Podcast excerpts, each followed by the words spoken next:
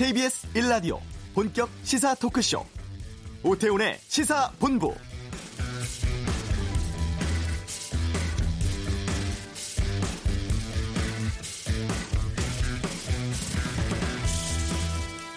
(5.18) 민주화운동 진상규명 특별법이 국회를 통과한 것은 지난해 2월이었습니다.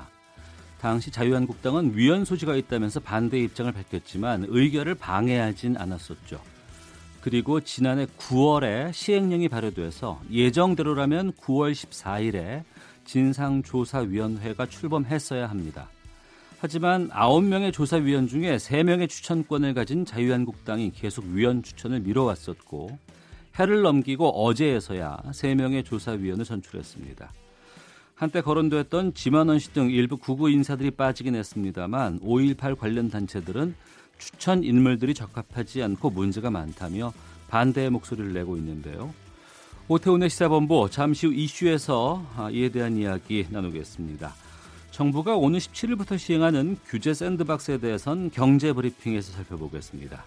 2부 정치를 둘러싼 가감없는 설전 정치화투 여야정 상설 협의체 활성화 또 황교안 전 총리의 자유한국당 입당 등에 대한 여야의 날선 의견 듣겠습니다. KBS 라디오 오태훈의 시사본부 지금 시작합니다.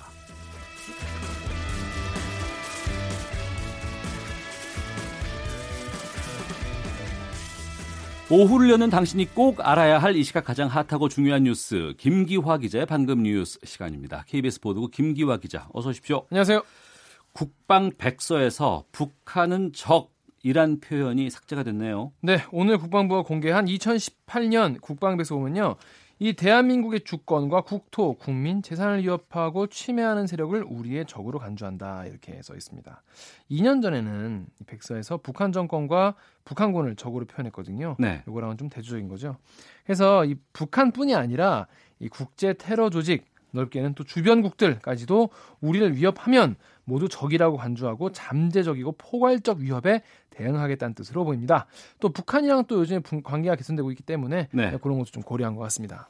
그런데 그 대량 살상 무기에 대한 언급도 있다면서요? 네, 대신에 이 북한의 대량 살상 무기에 대한 언급은 또 빼놓지 않았는데요. 어, 북한의 대량 살상 무기는 한반도 평화와 안정에 어, 대한 위협이다라면서 모든 위협에 대비하겠다 밝혔습니다. 북한의 전력에 대한 평가도 했어요. 어, 대륙간 탄도, 탄도미사일 ICBM 등 14종의 미사일을 갖고 있고 플루토늄 50여 킬로그램 그리고 상당량의 고농축 우라늄을 갖고 있다라 평가했습니다. 어, 상비 병력은 남측의 2배, 독립 여단은 4.2배 많고 어, 최근에 특수 전력도 강화했다 이렇게 분석을 했습니다. 네. 한일 관계에 대한 내용도 바뀌었어요? 그렇습니다. 이게 한일 국방 교류 협력 관련한 그 항목이 있기 때문인데요. 네. 과거 백서에서는 자유민주주의와 시장 경제의 기본 가치를 공유한다 이런 내용이 있었는데 그걸 삭제했습니다. 이게 그 2015년에 일본 외무성이 먼저 일본 외무성 홈페이지에서 한일 관계를 쓰면서 어, 가치를 공유한다 이런 표현을 삭제했거든요. 네. 요거에 대한 대응인 것 같습니다. 네. 그리고 카카오 모빌리티가 카풀 시범 서비스를 중단하기로 했네요. 네, 잠정적인 중단인데요.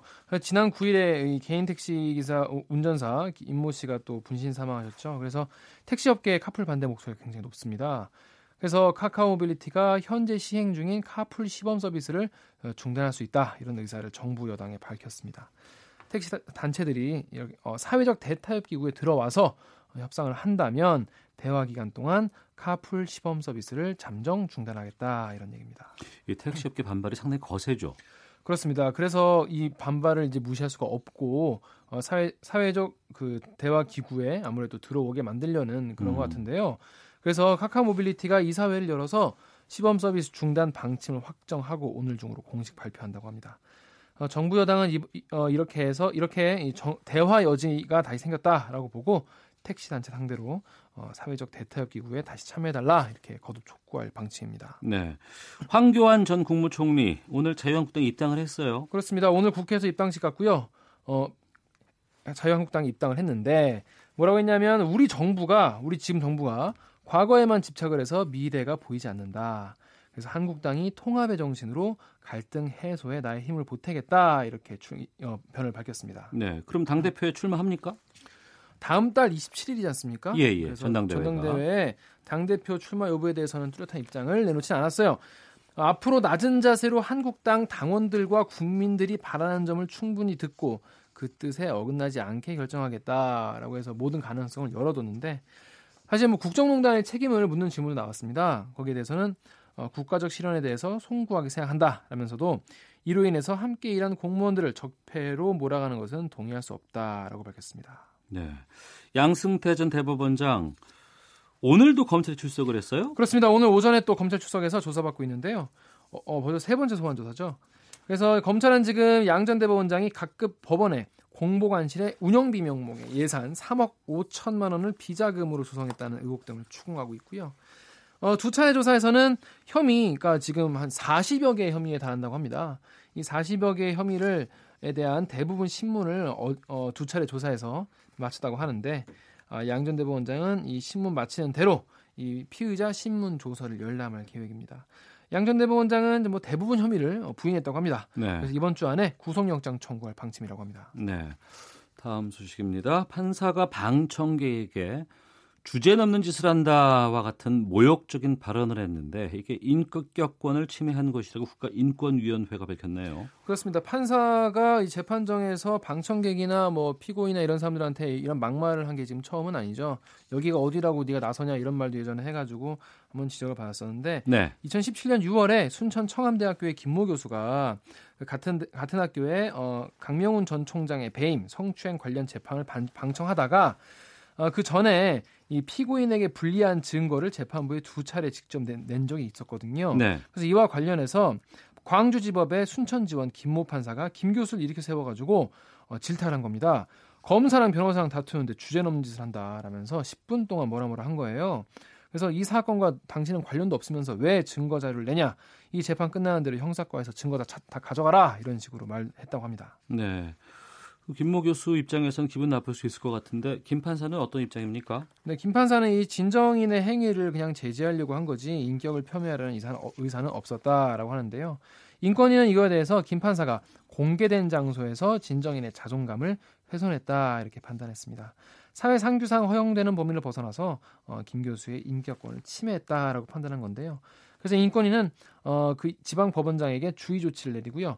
어, 재발 방지 대책을 수립하고 시행할 것을 권고했습니다. 네. 오늘부터 연말정산 간소화 서비스 시작됐죠. 그렇습니다. 근로자 2018년 소득공제를 위한 연말정산 간소화 서비스 오늘부터인데요.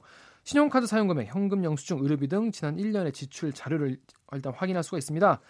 올해부터는 신용카드 등으로 지출한 도서 공연비 그리고 주택 임차 보증금 반환 보증 보험료가 추가됐는데 오늘부터 볼 수 있는 자료는 이 영수증 발급 기간의 1차 제공 자료이기 때문에 어, 수정 제출되는 확정 자료는 20일부터 확인 가능하니까요. 어, 참고하시기 바랍니다. 네.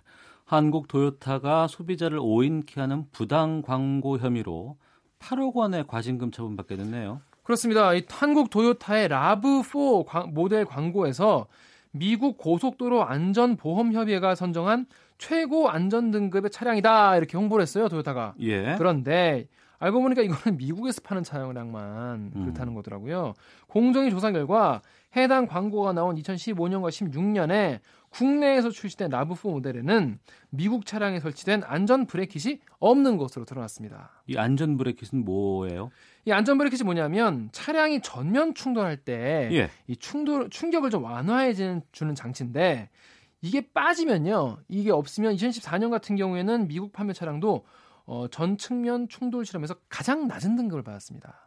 그러니까 쉽게 말해서 가장 낮은 등급을 받을 수 있는 차를 가장 높, 최고 안전 등급 받았다 이렇게 속여서 팔았다는 건데요.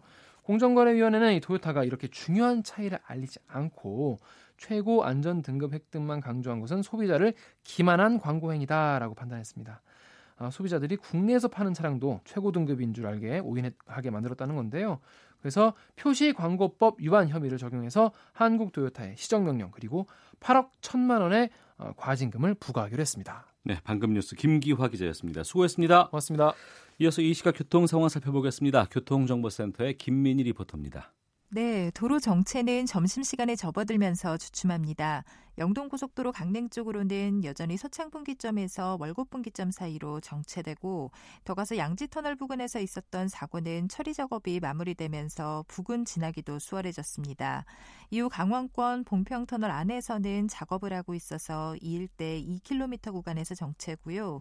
청주 영덕간 고속도로 영덕 쪽으로 수안터널 부근으로도 작업 여파받아 차량들 속도 줄여 지납니다. 서울시내 올림픽대로 잠실 쪽으로 한강대교를 조금 지난 지점 4차로에서는 사고가 났고요. 또 반포대교 부근에서는 작업을 하고 있어서 뒤로 노량진 수산시장부터 더디게 지납니다. 그 밖에 미세먼지가 연일 기승을 부리고 있습니다. 이럴 때 차량 관리도 잘 해 주셔야겠는데요. 세차는 건식 세차보다는 물 세차를 하는 게 좋고요. 다만 차량 실내 청소는 진공 청소기로 오염물을 빨아 빨아들이는 건식 청소가 적합합니다. 차량 필터도 자주 교체해 주셔야겠습니다. KBS 교통정보센터였습니다.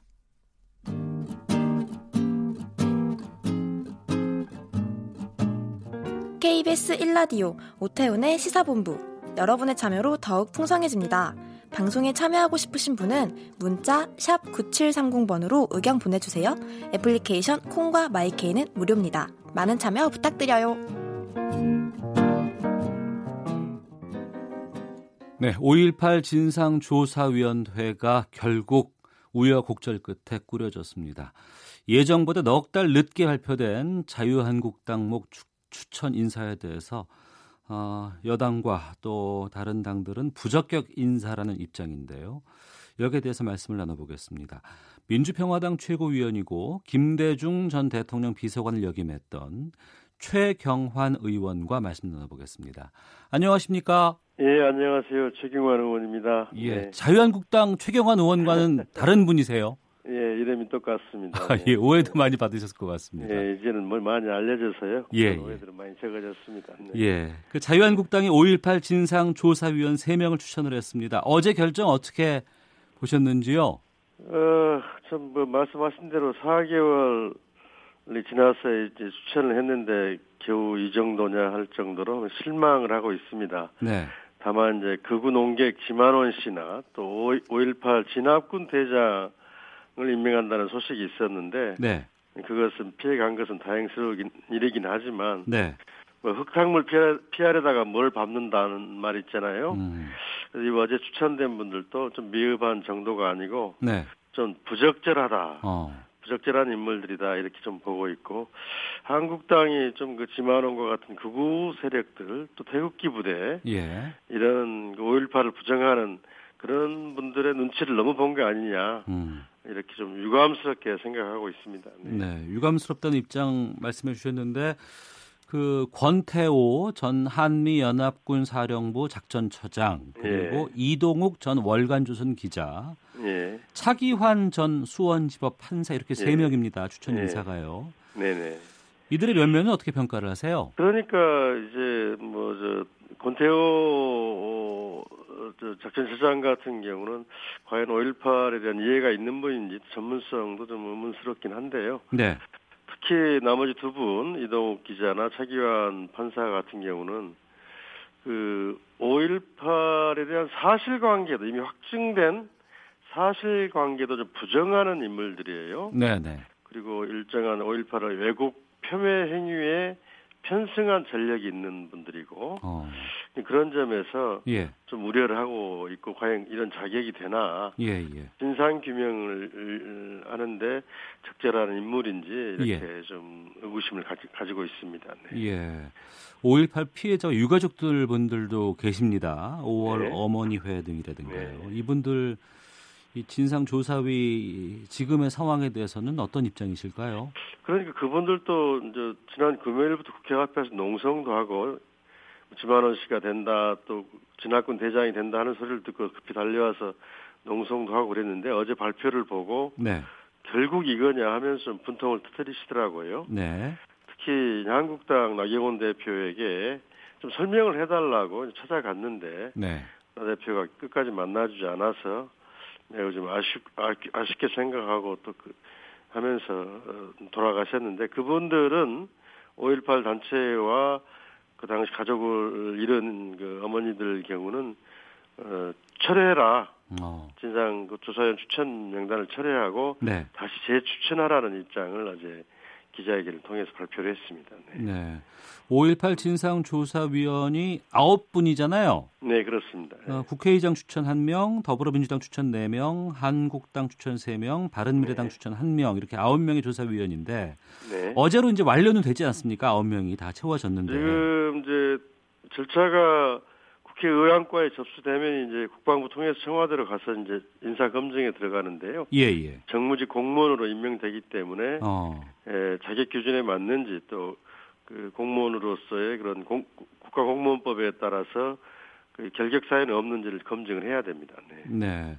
그거는 이제 그 뭐 성향이나 뭐 여러 가지 뭐 임무 수행의 능력 이거보다는 이제 검증 차원일 텐데요. 예, 예, 예.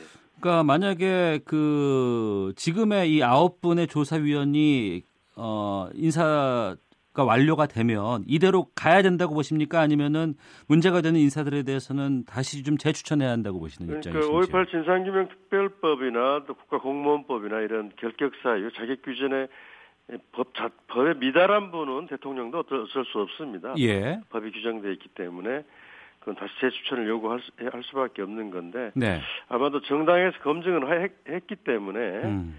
예, 뭐 그런 자격 구조는 큰 문제가 되지 않을 거라고 보는데 네. 정당 추천 인사를 청와대 검증과 정무적 판단으로 이렇게 거부하는 것은 참 어려움이 있지 않겠느냐 어. 이런 생각을 하고 예. 저는 특별한 게 없으면 이런, 이런 구성은 되는 게 아닌가 네. 이런 판단을 하고 있는데 청와대에서 당사자들 5월 단체들이나 그런 가족들의 의견이 그렇다고 철회해달라 재추천하고 이런 문제 이런 의견까지 해서 네. 정무적 판단을 해야 될 문제라고 생각합니다. 네. 아, 청와대 정무적 판단이 가능하다고 보세요? 도저히 이렇게 이렇게 이렇게 해서 법의 취지와 목적을 달성할 수 없다고 하면은 네, 네. 에, 그 이, 임명권자께서 음. 이렇게 판단을 하실 수 있는 문제라고 생각합니다. 네. 네. 어, 만약에 조사위가 착수하게 되고 출범하게 되면은요. 앞으로 어떤 부분을 집중해서 밝혀내야 한다고 보시는지요? 상당히 많습니다. 여러 가지 39년 전 일이지만 네. 여러 가지 또 법의 내용들이 규정돼 있어요. 그 당시에 인권 유린 행위 또 그 학살 행위 특히 지금까지 에, 당, 규명되지 않는 게 시민들을 해서 누가 시민들을 향해서 누가 기총 수사를 최초 발표를 명령했느냐 네. 집단 발표 책임자가 규명이 안 돼 있습니다. 네. 그리고 여러 가지 안매 장목도 있고 계엄, 계엄군이 헬기 사격을 하게 된 경위 음. 또 최근에 논란이 됐던 성폭행 문제 있지 않습니까? 네, 네. 계엄군과 수사관에 의한 성폭행 이런 문제들도 조사돼야 되고 어, 이런 그 조사할 내용이 상당히 많이 있습니다. 네. 네. 조사 조사 권한이라든가 여러 가지 예산 같은 것들은 충분하다고 보세요? 예, 지금 50명으로 조사위원들이 지금 구성되어 있는데요. 예. 내용이 조사할 내용에 비해서 인원이 아주 부족하다고 보고 어. 예산은 이제 50명 규모에 맞춰서 국방부에 올해 사무실 내고 운- 운영할 예산 한 70억 정도 예. 확보해 놓은 걸로 알고 있습니다. 네. 예. 그 안을 보니까 이게 2년 시한이죠. 운영 시한이. 예, 2년하고 추가로 1년을 더 할 수 있습니다. 근데 그 2년이 언제부터 2년인 겁니까? 아까 조사위원이 다 꾸려진 어제부터 아니면 아, 그 이후에 지금 검증이 끝날 그때부터 시작되는 건지 아니면은 아니, 법 시행일은 작년 9월 14일인데요. 예, 예. 법 시행일부터가 아니고 어. 대통령께서 전- 진상조사위원회를 임명하는 예. 그래서 위원회가 임명될 때부터 2년 이렇게 법이 되어 있습니다. 아, 그렇군요. 네, 그래서 알겠습니다. 시간은 뭐 이렇게 큰 문제가 없습니다. 네. 민주평화당의 최경환 최고위원과 함께 말씀 나누고 있는데요. 그 전두환 전 대통령이 명예훼손죄로 고발된 상황입니다. 네, 재판 출석은 거부하고 있는 상황이고 네, 어, 이순자 씨는 남편이 민주화의 아버지까지 아버지라고까지 지금 발언하면서 국민들의 분노 사고 있는데 네. 이런 전두환 씨 부부의 행보에 대해서는 어떻게 보세요? 이제 다 역사적 경- 결론이 난 문제인데 왜 전두환 이순자 부부가 이렇게 또 이렇게 그 민주주의 아버지는 이런 말로 해가지고 또 공분을 일으키는지 저는 이해할 수가 없어요. 그런데 이런 이유가 있다고 봅니다. 최근 일부 정당과 또 극우 세력들이 보수적인 세력들이 5.18을 폄훼하고 이런 거에 대해서 좀 이순자 씨가 좀 자신감을 얻은 것 같아요. 네. 그래서 이런 과거의 국가 폭력 그 부끄러운 역사에 대해서 아무리 보수적인 생각을 가지고 있는 분들이라도 이런 부분은 단호하게 말씀을 해주셔야지 이순자 씨 같은 발언들이 나오지 않을 거라고 생각하고 있습니다. 네. 네. 그 전두환 씨의 국립묘지 안장에 대해서는 어떻게 생각하십니까? 예, 그 법감정도 그렇고 내란 범죄자거든요. 예. 사면이 뭐 법공이 돼서 뭐 안장이 가능하다는 식으로 돼 있는데 저 우리 저희 당에 천정배 의원이 계셔요. 예, 예. 사면 법권이 되어도 그 국민묘지 안장을 좀 제외하는 음. 그, 그, 그 법안을 지금 제출해 놓고 있는데 국회에서도 그런 문제를 해서 좀 그 그렇게 국가에 큰 죄를 짓는 사람을 국립묘지에 안, 안장한다는 게 맞는가? 네. 이건 그 검토를 좀 해봐야 된다고 생각합니다. 네. 예. 최경환 최고위원께서 김대중 전 대통령 그 지근거리에서 보좌하셨던 것으로 기억을 네, 하고 있습니다. 마지막까지 오랫동안 좀 보좌를 했습니다. 예. 예. 김대중 전 대통령께서 살아 있었다면 지금 상황에서 뭐라고 말씀하실 것 같으세요? 분명 하실 겁니다.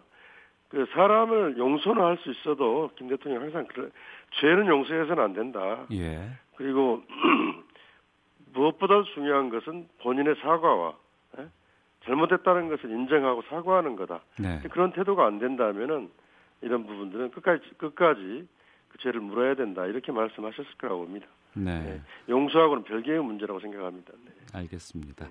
그리고 정치 현안 몇 개만 좀 질문 드려보겠습니다. 네. 손금주 이영호 의원 민주당 입당 복당이 거부됐습니다. 네. 이건 어떻게 보셨어요? 일단 민주당이 이제 그 순혈주의랄까요? 민주당의 그 이니셔티브 계파 우선의 이니셔티브 하에서 어, 그런 주도권을 확보하면서 어, 당을 운영해 하겠다고 하는 의지를 표명한 거라고 보고요. 네. 근데 저는 손금주 이용호께서 이용호 의원께서 초기 국민의당에 입당해서 국회의원이 됐지 않습니까? 네. 그때 했던 다당제 합의제 민주주의를 이뤄 나가겠다. 음. 호남에서도 경쟁 구도를 만들겠다. 이런 그 가치들을 쉽게 포기한 게 잘못이었다. 저는 이런 판단을 하고 있습니다. 네. 네. 어, 박지원 의원이라든가 민주평화당 쪽에서도 이 손금주 이영호 의원의 입당에 대해서 공을 많이 들이고 있었던 것으로 얘기도 많이 들리고 예, 하던데. 저희들은 우리랑 같이 참여해가지고 예. 교섭단체도 만들고 특히 호남 호남 그 지역 정치를 대변해 나가자 예. 이런 이야기를 했는데 그분들이 참여를 안 했죠. 예. 음. 지금은 어떻습니까? 지금은 더 어려워졌다고 봅니다. 그분이 예, 예. 민주당이 신청을 해서 거부당한 상황인데 어. 그분들도 명분이 없는 일이고 예. 좀 시간이 좀 필요할 것 같습니다. 네. 네. 어, 그리고 이제 선거구제 개편 관련된 논의도 좀 잠깐 좀 살펴보도록 하겠습니다. 어, 지금 이게 어떻게 된 상황이에요? 어떤 상황까지 와 있습니까? 지금 정치개혁 특위를 계속 하고 있는데요. 네. 아직까지도 이제 한국당은 연동형 비례대표 제는 안 된다. 네. 아, 또, 또 의원 정수 확대도 안, 안 된다. 이런 이야기를 하고 있고 민주당도 어, 뭐 그런 그 정치개혁 그 선거구제 개혁은 해야겠지만 특히 그 국민 여러분들이 바, 음, 그저 의원 정수 확대 이 부분을 반대하는 걸 내세워서 좀 뜨뜻미지근한 태도를 취하고 있어요. 그래서 지금 이달 안까지 합의하기로 합의를 했는데 네. 지금 뭐 안이 나올지 저도 좀 자신을 못하는 상황이 돼버렸습니다. 네. 네.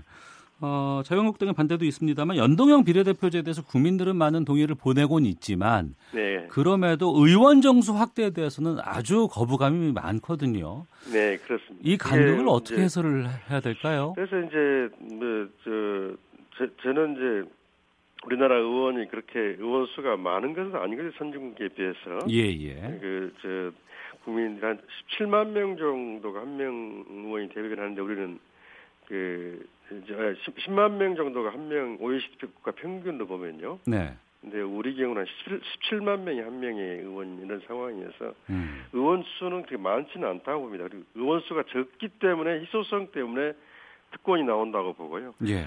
그래서 정개특위 자문위원회에서도 한 20% 정도 늘려, 늘려야 된다. 어. 360명으로 이야기했지만 예.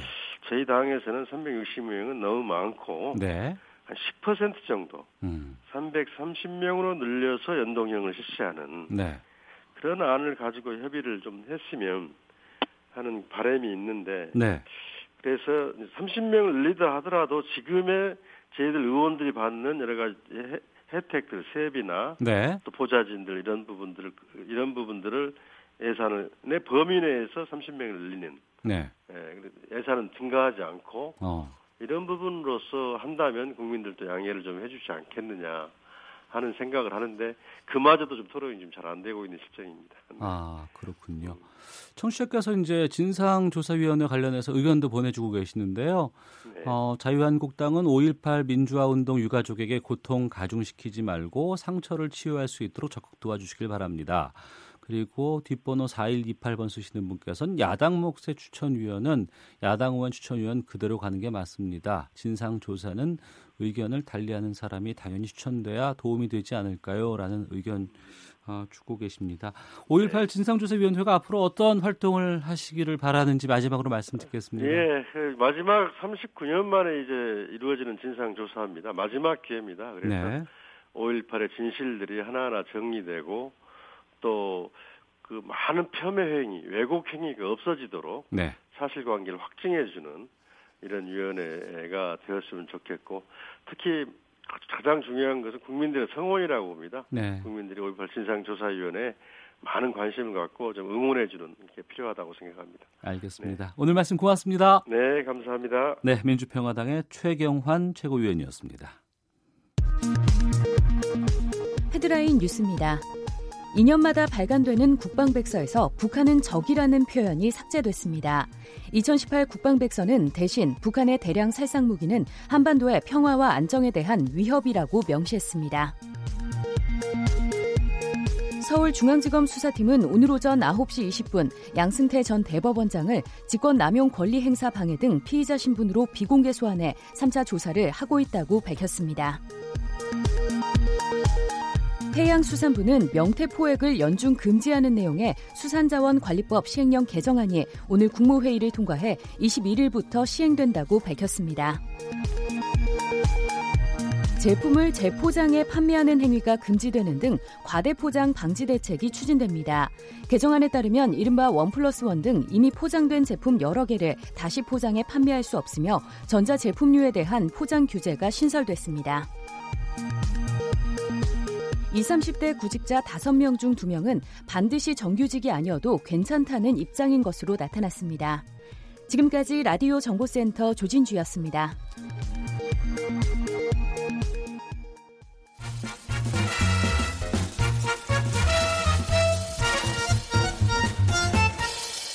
오태훈의 시사 본부. 한 주간의 경제 이슈를 알기 쉽고 재미나게 풀어보는 시간 시사본부 경제 브리핑입니다. 정부가 규제 샌드박스 제도를 17일부터 시행합니다. 신산업의 규제 모순을 해결하고 혁신 성장에 물꼬를 틀 수 있을지 관심이 모아지고 있다고 하는데 참 좋은 경제연구소 이인철 소장과 함께 알아보겠습니다. 어서 오세요. 예, 안녕하세요. 규제 샌드박스 그러니까 어려워요. 이게 뭐, 뭐예요, 이게? 어려운 용어죠. 그 어린이들 놀이터에는 모래가 깔려 있잖아요. 예, 예. 그러니까 어린이들은 그 놀이터에서 정말 자유롭게 놀잖아요. 그럼요. 엄마는 뭐 옷 떨어질까 걱정하지만 모래 던지고 거기서 뭐, 뭐 물건 숨기고 별걸 다 해도 네. 누가 뭐라고 하지 않습니다. 입에도 넣어요. 맞습니다. 예. 그래서 규제 샌드박스는 마찬가지입니다. 어린이가 노는 것처럼 정말로 신사업이면 거기는 규제 없는 지역으로 하자. 아. 이거예요. 쉽게 얘기하면. 예. 그래서 예, 우리나라 규제는 조금 다른 나라는 좀 다른 측면이 있어요. 법률에 정확하게 언급이 돼 있어요. 아, 이건 하면 안 됩니다. 이건 하면 됩니다. 하면 됩니다인데 그거 하나만 빼고 나머지는 다 안 된다는 얘기예요. 아, 그러네요. 예. 예. 예. 허용되는 것만 해야 되고. 맞습니다. 이걸 우리는 포지티브 규제라고 예. 얘기를 하고요. 다른 이제 선진 국가들은 반대예요. 이것만 안 돼요. 빼고 나머지 다 됩니다. 아. 그러니까 이제 할 수 있는 일의 차이가 확연히 드러나는 거죠. 예, 예. 그러다 보니까 일종의 이런 이제 이 올해 가장 중요한 게 뭐냐. 혁신 성장을 통해서 기업들한테 힘을 불어주고 성장하고 일자리도 만들겠다라는 거였거든요. 그래서 국회가 모처럼 일을 했습니다. 네. 이 규제 샌드박스를 한번 해보자라는 음. 겁니다. 규제 없이 마음껏 뛰어놀아봐라. 라는 거거든요. 이제 판을 만들어줬다는데 적어도 이제 정보통신 산업 우리가 잘 알고 있는 ICT 분야에서는 신기술이나 신산업을 육성하기 위해서 기존 규제를 면제해 주거나 아예 유예해 주겠다라는 겁니다. 네. 그걸 이제 혁신 성장의 일환으로 정부가 17일부터 이제 시행을 하게 되는데 이게 예를 들었어요. 내가 정말 새로운 사업 하고 싶어요. 그런데 이게 지금 법에 저촉되는 건지 안 저촉되는 건지 몰라요. 네. 그러면 정부에 문의합니다. 어. 아, 이게 지금 하고 싶은데 이게 지금 규제가 되는 상황인가요? 라고 물어봤는데 정부가 한 달 정도 이내에 회신을 하지 않았어요. 네. 아, 그럼 해도 되는 사업입니다. 아, 그래요? 네. 그러니까 어. 30일 정도 이제 신속하게 규제를 해도 되는지 안 해주는지 이제 확인해 주는 제도인데 만에 하나 이제 30일 이내 정부가 해소를 하지 않았다 그러면 아, 그 신사업은 해도 되니까 음. 나중에 법에 저촉될 염려가 없습니다라고 이제 정부가 인정을 해 주는 겁니다. 네. 우리가 승인 안 했어라고 해서 계속 기다리는 것이 아니고 맞습니다. 30일만 지나면 어, 난 이거 할 수 있겠네. 기존에 아마 이제 정부 부처의 인허가 관련해서 했던 분들은 만만디예요. 예. 정말 정부가 갑이고요. 어. 공직자가 갑이었거든요. 그렇죠. 우리 허가해 준 적 없잖아 이러면 또 안 되는 거고. 맞습니다. 그런데 그런 걸 좀 없애보자라는 음. 겁니다. 네. 그러면 규제 샌드박스 1호는 어떤 거예요? 이 도심 내 수소차 충전소 설치가 이제 1호 법안이 될 것으로 보이는데요. 이 수소 충전소, 수소차, 수소차, 수소차 막 하잖아요. 예, 예. 환경 오염 때문에 이제 이 대기 오염이 굉장히 심각한데 수소는 배기가스가 물이에요. 그러니까 수증기예요. 예. 그러니까 이제 차세대 굉장히 친환경인데 지금은 이 인프라 때문에 수소 음. 전기차기 때문에 뭔가를 꽂아서 충전을 받아야 되는데 이게 없다는 겁니다. 네. 근데 이제 수소 충전소 그러면 어 수소 폭탄? 그러니까 저는 그게 걱정이 돼요. 이게 도심에 수소 차 충전소가 있을 때 이게 혹시 잘못되면 위험해지는 건 아닌지. 맞아요. 그래서 이게 고압 가스예요. 수소 충전소가. 그러니까 굉장히 위험하다. 우리 그렇지 않아도 님비 현상이 굉장히 심해요. 예. 적어도 내 거주 지역 내에서는 위험한 유해 물질이나 이제 이런 시설을 하지 않겠다라는 게 굉장히 강한데 자, 그래. 이거는 굉장히 위험한 건 이제 인정하지만 수소 충전소의 경우는 수소탄과는 별개야. 어. 전혀 위험하지 않고 안전하니까 네. 이 수소 충전소를 좀 만들겠다라는 건데 일단 입법 기관인 국회에 만들어집니다. 음. 국회 니네가 입법하잖아. 그러니까 정말 안전하면 아, 예, 예. 안전하면 거기다 가면 설치해봐 이렇게 되는 거예요. 수소차 충전소를 국회에다 만드는 거군요. 맞습니다. 그래서 입법부터 규제 혁신에 앞장서야겠다라는 걸 이제 보여주는 상징적인 의미에서 네. 국회 내에도 하고요. 그리고 우리나라에서 가장 살고 싶어하는 곳이 어디예요? 강남. 강남. 예, 그렇죠? 예. 강남에다도 지금 여섯 곳 여섯 곳의 충전기 충전소를 설치하겠다라는 겁니다. 어. 근데 지금 보면 수소차가 그렇게 친환경 차임에도 불구하고 별로 그렇게 많이 돌아다니지 않아요. 그렇죠. 예, 예. 충전이 안 되니까 충전소가 없으니까. 어. 우리나라에 11곳이 있어요. 예. 11곳이라고 하면 얼마나 없다는 거예요. 음. 그러다 보니까 뭐 서울에 2개, 지방에 9개만 있다 보니까 이것을 좀 늘려 보겠다라는 건데요.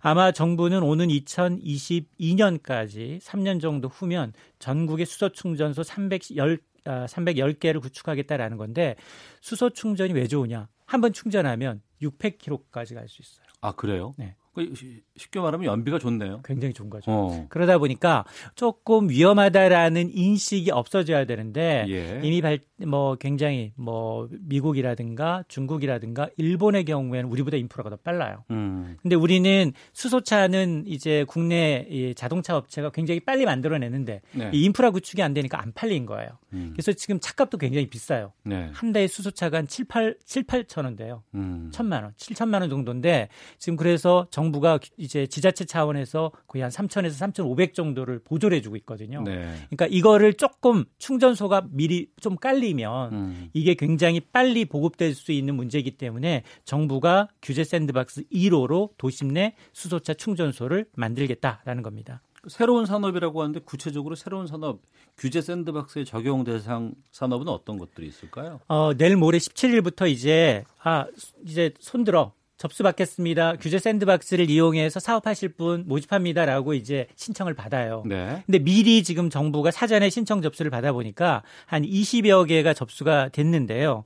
거기 보면 이제 수소 충전소도 물론 있습니다만 배송하는 로봇, 음. 오지에 배송하기 어렵잖아요. 네네. 그래서 배송 로봇, 그리고 바이오 헬스, 어. 그리고 로봇 융합 기계, 그리고 AR, VR 게임, 그리고 빅데이터 네. 이런 게 굉장히 ICT와 관련된 신사업들이에요. 예. 그러다 보니까 현재 뭐 인공지능이라든가 헬스케어 같은 경우에는 우선 신사업 분야에서 특례 신청을 당연히 해줄 것으로 보이고 산업계에서는 뭐 소비자가 직접 의뢰하는 유전자 분석이라든가 네. 뭐 이런 헬스케어 부분 그리고 차량 공유 부분 뭐 이런 것들 분야도 좀 대상이 확대되지 않겠느냐 이제 업계에서는 기대를 하고 있는데 네. 어쨌든 정부 입장에서는 기업이 신청이 들어오면 최대한 빨리 심사를 해서 이 산업 규제 면제 여부를 다음 달 정도에 이제 결정하겠다라는 건데요. 어쨌든 지금 아까 거론됐던 것들은 가장 먼저 이제 이 서- 정부에 신청을 하게 되면 네. 정부가 이제 그러면 외국에서처럼 뭐 음. 배송 로봇이나 아니면 뭐 여러 가지 뭐 스마트 시티를 비롯한 여러 가지 이제 에, 사업 부분에 대해서 허가를 내줄 것으로 보입니다. 예. 이런 그 규제 샌드박스 시행 시작으로 인해서 지금 그 혁신 성장 현 정부에서 지금 많이 좀 밀고 있는 상황인데 여기 좀 힘이 실릴까 싶거든요. 간단히 말씀 부탁드리겠습니다. 일단 이 샌드박스를 통해서 선허용이죠. 네. 규제는 나중에 하겠다는 겁니다. 이런 변화는 굉장히 큰 변화입니다. 음. 일단 산업화실 의지가 없이 왜냐하면 이 규제 때문에 외국으로 나갔던 네. IT 기업들이 꽤 있었다는 겁니다. 국내 유인 효과는 충분히 되는데 이게 오는 17일 공개할 이 샌드박스 적용 후보군 뭐 이해 당사자 간 갈등을 정말 얼마나 정부가 좀 주지하느냐. 지금 사실은 차량 공유 문제도 해결을 지금 아직 못 하고 있는 상황이거든요. 그러다 보니까 인프라 특히나 17일에는 이제 산, 산소와 관련된 여러 가지 이제 대책을 내놓습니다. 이런 대책이 효과적으로 나오기 위해서 실현되기 위해서는 꾸준히 팔로우업 해주고 대출 강력하게 밀어가는 어, 대책이 좀 필요해 보입니다. 알겠습니다. 경제브리핑 참 좋은 경제연구소의 이인철 소장과 함께했습니다. 고맙습니다. 네, 감사합니다. 예. 잠시 후 2부 정치화투에서는 신년 기자회견 이후 문재인 대통령의 식사 정치에 대해서 어떤 입장인지 의견 듣겠습니다. 하재근의 문화살롱, 골목 식당 그리고 체육계 미투에 대한 이야기 준비했습니다. 뉴스 들으시고 2부에서 뵙겠습니다.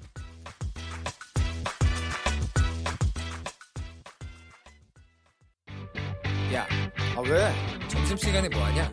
자야지. 야, 그러지 말고 이거 한번 들어봐. 아, 뭔데? 지금 당장 라디오를 켜봐 나른한 오후 깨울 시사 토크쇼 모두가 즐길 수 있고 함께하는 시간 유쾌하고도 신나는 시사 토크쇼 오태훈의 시사본부. 네, KBS 라디오 오태훈의 시사본부 2부 시작하겠습니다. 청취자 여러분들의 참여 기다리고 있습니다. 샵 9730번으로 여러분의 의견 보내주시면 반영토록 하겠습니다. 짧은 문자 50원, 긴 문자 100원의 정보 이용료 있고요. 어플리케이션 콩은 무료로 참여하실 수가 있습니다. 매주 화요일 2부 현안 둘러싼 여야 국회의원들의 가감없는 설전 정치화투 시작하겠습니다. 더불어민주당의 김성환 의원, 바른미래당의 최이배 의원 두 분 자리하셨습니다. 두 분 어서 오십시오. 예, 안녕하세요. 새해 복 많이 받으십시오. 네. 네, 안녕하세요. 김성환입니다. 반갑습니다. 예. 어, 연초를 계기로 해서 당 정청 인사들과 문재인 대통령 릴레이 만남의 자리, 식사의 자리 갖고 있습니다. 10일에 민주당 출신 장관들, 주말에는 민주당 원내 지도부를 만났는데 아무래도 신년 되고 이렇게 하, 게 되면은 새로운 마음으로 좀 많은 자리들을 마련하곤 하죠. 어떻습니까? 그렇죠? 예. 예. 그 지난 연말에 이제 최 배우님, 예. 그 운영위원회를 이제 국회에서 열면서 조국 민정수석이랑 이렇게 이제 출석을 하지 않았습니까? 예.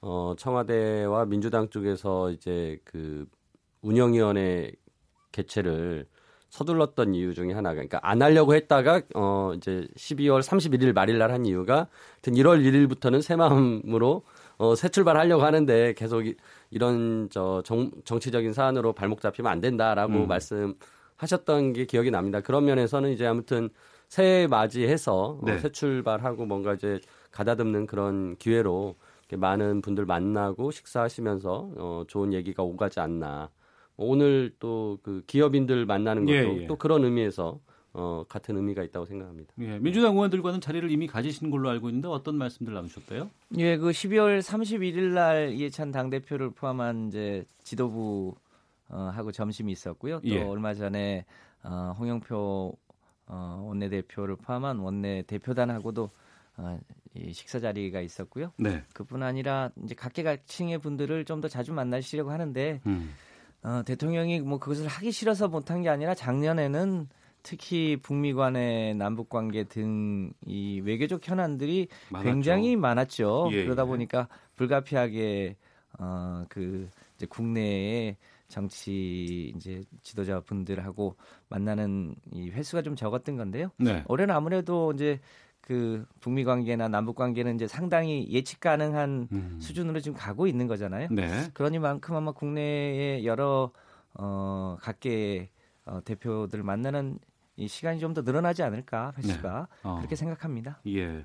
바른미래당 손학규 대표가 예. 취임 인사차 방문을 했던 노영민 신임 비서실장에게 대통령이 밥 먹자는 말 한마디도 안 한다고 쓴소리 하셨다고 하는데 예. 어떻게 된 거예요? 어 이제 저희 당이 네. 그 2016년 이제 국민의당 시절부터 계속 그 여야정 협의체를 계속 주장을 했었어요. 그때 네. 이제 정책 협의체라고 해서 좀 정책에 대해서도 같이 논의하면서 같이 가자 협 협치를 하자라는 취지로 계속 주장을 했었고 근데 이제 그 다행히도 작년 이제 그 여야정 상설 협의체 해 가지고 대통령과 원내대표들이 만나서 같이 네. 이제 식사하시고 뭐 이런 거 이제 어, 정기적으로 갖자라고 하셔서 이제 다음 달에 또 갖기로 되어 있는데 지금까지 당 대표를 한 번도 초청한 적은 없으세요. 원내 대표들만 아, 불렀지. 원내대표들만 만났군요. 예, 그런 면에서 좀 어, 섭섭하신 마음이 당연히 있으신 것 같고요. 예. 아까 전에 우리 김성환 의원님이 이제 뭐 작년에 워낙 이제 일정들이 많아서 대통령이 음. 여유가 없으셨을 수도 있겠는데 원래 그 예전에 대통령들 보면 뭐 미국을 순방하고 오거나 뭐 해외 갔다 오시면 당 대표들을 불러서 어, 순방에 대한 얘기를 쭉 해주시고 또 의견 수렴하시고 뭐 이러면서 이제 그 외교 현안에 대해서 같이 또 의견을 듣고 뭐 이러셨거든요. 근데 네. 그런 면에서 대통령이 어, 이 남북 관계를 풀기 위해서는 진짜 국회 협조가 너무나 필요한 상황이었는데도 그런 부분에 대해서는 좀 노력을 덜 하셨던 거는 사실이고요. 음. 어, 제가 보기에는 그래서 이제 이런 비판을 했죠. 대통령의 counter partner가 어, 김정은 이제 그 대, 저기 이제 국무위원장. 북, 어, 국무위원장 북한에만 있고 이 국내에는 파트너가 없다. 이게 말이 되냐. 그러면서 계속 어, 저희가 요청을 했던 사안이고 아무튼 좀 기회가 되면 당 대표님들과 영수회담을 통해서 또 지금 문제가 있는 어, 여러 가지 현안들 특히나 이제 정치 개혁 관련된 선거제도 개혁이나 또 어, 개헌 문제까지 한번 터놓고 얘기하실 수 있는 기회가 있었으면 좋겠습니다. 네. 김성환 의원님. 예, 문재인 대통령이 여야 당 대표를 초대하지 않으시려고 그랬던 건 아니고 네. 어, 이제 손학규 대표님이 당 대표 되시기 전에 몇 차례 하려고 했었죠. 그런데 네. 제1야당 당 대표께서 당시에 음. 아유, 난 단둘이 만나면 만났지 뭐 여러 당 대표랑 같이는 안 만난다. 이런 콜라 TV를 지금 운영하시는 분이시죠? 네, 그러셨죠. 그래서 대통령이 여러 차례 해외 순방 이후에 초대를 했었어요. 근데 음. 그게 어, 야당들의 여러 가지 이해관계가 엇갈려서 잘 안 됐던 거죠. 그리고 이제 최근에는 그 당 대표랑 잘 안 되니까 여야정 상설 협의체를 만들고 어, 각 당의 원내 대표랑 이제 정기적으로 만남을 갖게 됐는데요. 원래부터 안 하시려고 했던 게 아닌데 네. 어, 그 필요하면 언제든지 만나실 수 있고요. 또 마침 지금 제1야당의 어, 이제 당 대표가 2월, 2월 말이면 이제 27일, 예, 뽑히잖아요. 있다고 하죠. 막 그렇게 되면 어, 당 대표님들 만나시는 것도 음. 어, 자주 하시게 되지 않을까 이렇게 생각합니다. 네.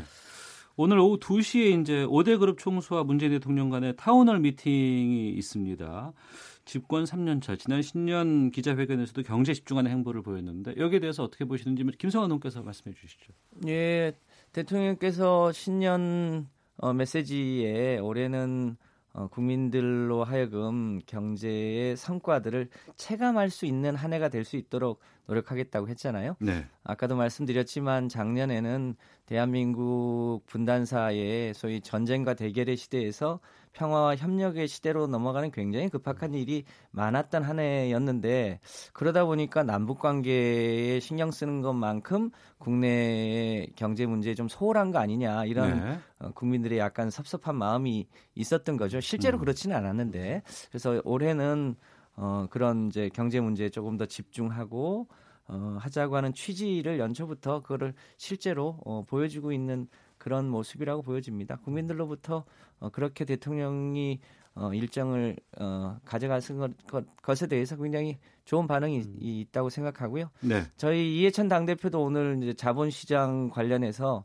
어, 금융투자협회 분들을 만나는데 그게 아마 어, 그 집권 여당의 당 대표가 그런 그 금융투자협회 대표들 만난 게 사상 처음이랍니다. 어. 그래서 이제 다양한 어, 각계각층의 의견들을 수렴해서 한국 경제가 한 단계 더 발전하고 또 국민의 삶이 나아지는 그런 한 해가 되었으면 좋겠습니다. 네. 최 의원께서는 어떻게 보십니까?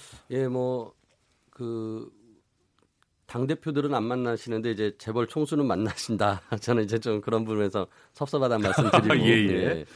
근데 이제 오늘 또 초청 대상자를 보면은 지금 재판을 받고 있는 어, 삼성의 이재용 부회장, 또 롯데의 이제 신동빈 회장, 그다음에 지금 공정위 조사 중인 최태원 SK 회장 뭐 등이 또 포함이 되어 있어요. 그래서 어떻게 보면은 재벌 개혁의 어, 대상으로 볼 수 있는 이 불법 경영을 했던 재벌 총수들이 이제 또 이렇게 청와대에 자꾸 불려가서 어, 결국 청와대가 뭔가 도움을 요청하는 모습으로 보여지는 것이 네. 어, 어떻게 보면 이번 정부에서는 그런 모습 좀 안 봤으면 좋겠다라는 국민들의 좀 어, 뜻이 있었는데 예. 그것들이 점점 좀 퇴색되는 것 같아서 아쉽다는 생각이 들고요. 음. 어, 경제가 어렵고 뭐 이런 부분에 대해서 현장의 목소리 당연히 들어야 됩니다. 근데 네. 지금 저는 오히려 정말 자영업자들, 소상공인들이 가장 힘든 상황이고 그런 분들의 목소리를 더 청취를 하시면 좋겠다라는 어, 말씀을 드리고요. 그래서 엊그저께 이제 중소기업들도 만났지만은 저는 네. 좀더 아래쪽으로 내려오셔서 음. 자영업자나 소상공인들 만나는 모습을 더 보여주시고 거기에 현장의 목소리 좀 들으셨으면 좋겠다. 네.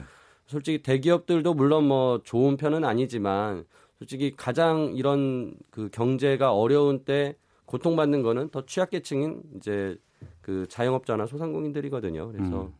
대통령께서 어 이번에 뭐 아무튼 기업인들 만나고 계시 이런 경제 횡보를 하신다면 어 꼭 좀 자영업자 소상공인들 만나서 어 또 현장의 목소리 좀 듣고 최저임금에 대한 그런 얘기도 어 어떤 통계치로 보지 마시고 현장에서 좀 들었으면 좋겠다 생각합니다. 네. 지난해 평양 방문 때가 아마 상당히 높은 지지율을 보였었고 그 이후로 계속해서 지지율이 하락세를 보여왔습니다. 연초 지지율을 보니까 다시 좀 회복세를 보이면서 긍정 평가가 부정 평가를 이제 앞서는 상황까지 왔는데 한 여론조사 전문기관이 내놓은 분석이 좀 재밌어서 여쭤볼까 합니다.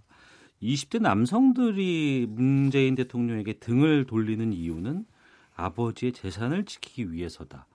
20대 남성들의 이 지지 이탈 움직임이 좀 급격히 보이고 있다고 하는데 여기에 대해서 김상환 의원께서 좀 말씀해 주시죠. 네. 뭐 최근에 그런 통계가 있어서 저희 당에서도 유심히 그 내용을 지켜보고 있는데요. 네. 참고로 말씀드리면 드리면 정당 지지도를 놓고 보면 음. 20대가 그래도 여전히 제가 소속돼 있는 민주당을 지지하고 다른 정당 거의 한 자릿수입니다. 그러니까 다른 정당을 지지하기 때문에 어 이제 국정 평가가 낮아진 건 아니고요. 네. 다만 어 이제 과거 정부, 과거 보수 정부 있을 때 급격하게 그 청년 세대의 소위 3포, 7포 뭐 이런 어 그리고 헬조선 이런 얘기가 있었잖아요. 네. 그런 부분에 대한 기대를 문재인 대통령한테 많이 가졌는데 음. 아직도 어, 특히 20대 청년들이 갖고 있는 전통적인 그 가부장적인 책임감에다가 또 이제 사회는 많이 평등해졌고 네. 음. 그런데도 여전히 자기의 에, 삶의 희망은 잘 안 보이고 네. 이런 것 등이 아마 어, 이 국정 수행 평가에 영향을 미치지 않았나라는 음. 측면에서 네. 어쨌든 20대 청년들에게 희망을 줄 수 있는 여러 가지 정책들을 빨리 보완해야 되겠다고 생각합니다. 이미 이제 밑자락은 좀 깔아서 네.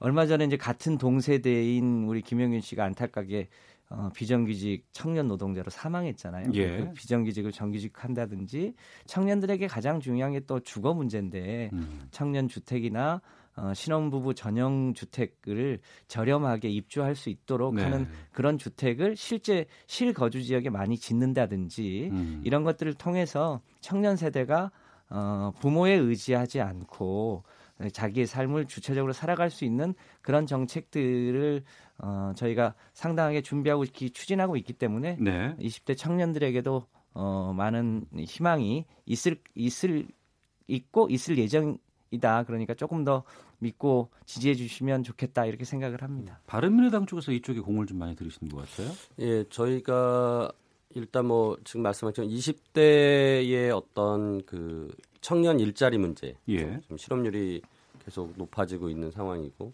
이제 그런 부담을 그 지금 안고 있는 우리 청년들에게 어떤 희망적인 좀 메시지가 나와야 되는데 음. 이제 그런 부분들이 부족하다라는 생각이 들고 어, 특히나 이제 20대 남성들한테 지지도가 이제 어, 낮아지는 것 부분은 제가 저희들이 이제 분석하기에는 젠더 문제가 좀 있는 것 같습니다. 그러니까 특히나 이제 어, 문재인 대통령이 친여성의 이미지를 가지고 계시고 어, 그런 면에서 뭐 여러 가지 이제 그 여권 인사들의 발언에서 그 20대 남성에 대한 좀 오해의 소지의 그런 발언들이 있으면서 그런 것들이 또 젠더 문제로 불거지지 않나라는 생각이 듭니다. 그래서 네.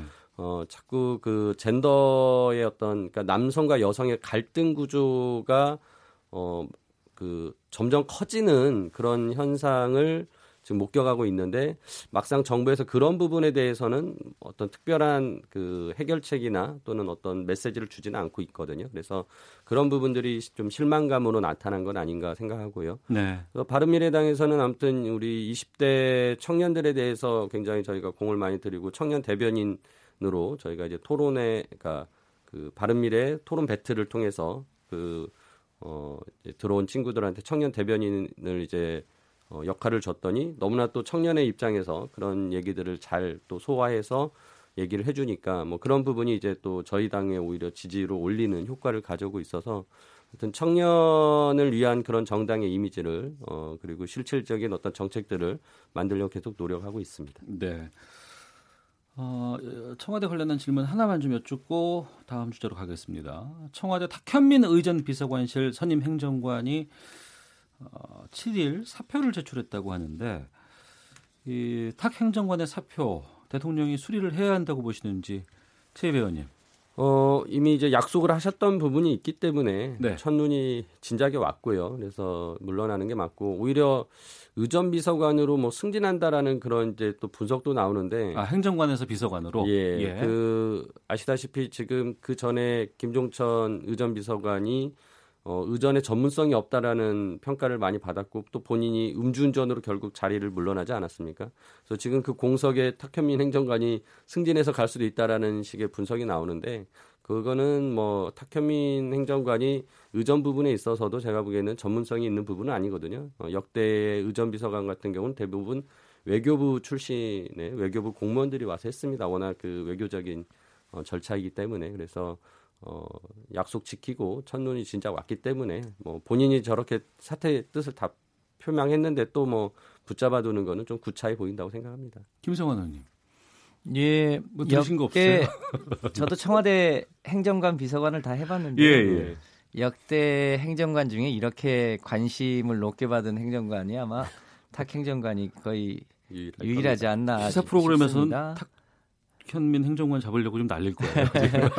네, 아마 그렇게 이 관심을 많이 갖게 된게 예. 그동안 이제 대통령 행사가 굉장히 권위적이고 의존적이어서 국민의 눈높이랑 잘 안 맞았거든요. 네. 그런데 누구보다도 소위 국민 눈높이에 맞게 대통령 행사를 어, 추진해 왔던 게 국민들한테는 굉장히 좋은 뉴스였고 어, 저희와 상대당 입장에서는 아마 눈에 가시였을 겁니다. 음. 이제 그런 것 때문에 이런저런 얘기가 있는데 어쨌든 그게 벌써 한 1년 반 이상 지났고 다른 어 이제 대통령 행사를 치르는 많은 이제 비서관이나 행정관이 그런 그런 감각들을 많이 익혀서 네. 이제는 뭐 천년도 내렸고 어. 또그 놓아주겠다고 하는 임종석 비서실장도 또 어, 그만뒀죠. 어, 이제 자리를 옮겼고 해서 음. 아마 대체로 국민들이 생각하는 상식선에서 인사가 이루어질 거다 이렇게 아. 예상합니다. 그럼 수리 가능성?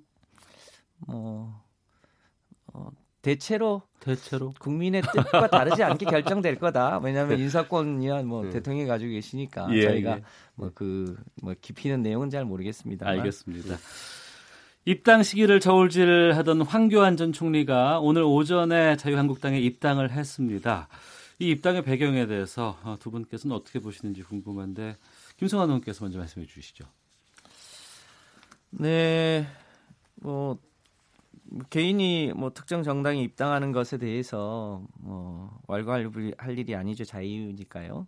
또 차기 야권 내에 이제 지지도가 높으니까 아마 그런 결심들을 하지 않았나 그렇게 생각을 하는데요. 어쨌든 황교안 전 국무총리가 박근혜 정부 때 법무부 장관도 하고 국무총리도 하고 네. 또 권한대행까지 했지 않습니까? 네. 이제 그렇게 보면 이제 박근혜 정부 때 그 국정농단의 책임으로부터 자유로울 수 없는 거 아니냐. 음. 또뭐 소소한 얘기긴 합니다만 권한대행 시절에는 역사상 처음으로 소위 권한대행 시계까지 만들어서 돌리고 아 그랬었네요. 기억납니다. 그랬죠. 예, 예, 예, 예. 그런 그런 분이 어, 당 대표가 됐을 때 그 당의 이미지나 이것이 국민들로부터 얼마나 신임을 받을 수 있겠냐에 대해서 음. 다소 의문입니다. 네. 그런 점들을 어, 국민들이 잘 헤아리지 않을까 이렇게 예상을 합니다. 그 부분에 대해서는 아마 본인의 충분한 사과와 해명이 있어야 되는 거 아닌가 싶은데 제가 보기엔 아직까지 그런 게 잘 눈에 안 띄어서 어. 사실 다소 걱정이 됩니다. 예. 바른미래당에서는 이 부분에 대해서 많은 관심을 좀 기울였던 것 같은데 예. 어떻게 보세요? 그 뭐 손학규 당대표께서도 말씀했던 내용이긴 한데요. 아무튼 뭐 황교안 전 총리가 한국당에 입당하는 것 자체는 뭐 말씀하신 개인적인 판단이지만 어 역 그렇게 중요한 자리에 있었던 분으로서 어떤 역사적 책임 의식이 좀 있어야 된다고 생각합니다. 네. 그 단편적으로 아까 전에 이제 그 권한대행 시기에 말씀하셨는데 그때 당시에 본인이 막 민생 행보를 하면서 페이스북에 막 이렇게 그걸 또 올리셨었어요. 그래서 음. 그때 제가 대정부 질문 때 딱 황교안 그 총리한테 대선 출마할 거냐 그걸 먼저 이제 여쭤봤었는데 예, 예. 그때도 굉장히 애매한 답변으로 이제 두리뭉실하게 넘어갔었거든요. 그래서 어떻게 보면은 한국당 입당이나 정치를 하겠다라는 것은 뭐 진작부터 이제 저희가 예상할 수 있었던 내용이었는데 문제는 저는 뭐 이분이 이제 페이스북에 글을 남기셨어요. 본인이 출마 변을 그러니까 저기 입당의 변을 쓰셨는데 어 대한민국과 국민만 생각하고 판단했다. 뭐 국민의 삶을 나아지게 하려면 뭐 자신이 대한민국의 안녕과 발전을 위해서 모든 걸 바치겠다라고 하셨는데 저는 이미 대한민국에서 헌신할 수 있는 기회가 있었는데 음. 오히려 그때 아무것도 안 하셨거든요. 예, 그래서 예. 이제 그런 부분 때문에 참 뻔뻔하시다라고 생각을 하고요. 어떻게 보면은 그 나라를 망친 국정농단의 뭐 부역자였다라고 저는 판단하고 네. 이뭐 오히려 그런 부분 사과하고 국민들한테 음. 그리고 정말 봉사활동 하시면서 어, 조용히 지내시는 게 국가와 국민을 위해서 할 일 아니신가 싶은데요. 네. 아무튼 뭐 지금 한국당에 뭐 입당하셔서 전당대회도 출마하느냐 마냐 지금 논란이 되는 상황을 보면서 참 한국당이 다시 예전에 그 어떻게 보면 수구의 그런 어 정당으로 다시 돌아가는 상황이다라고 평가하겠습니다. 네.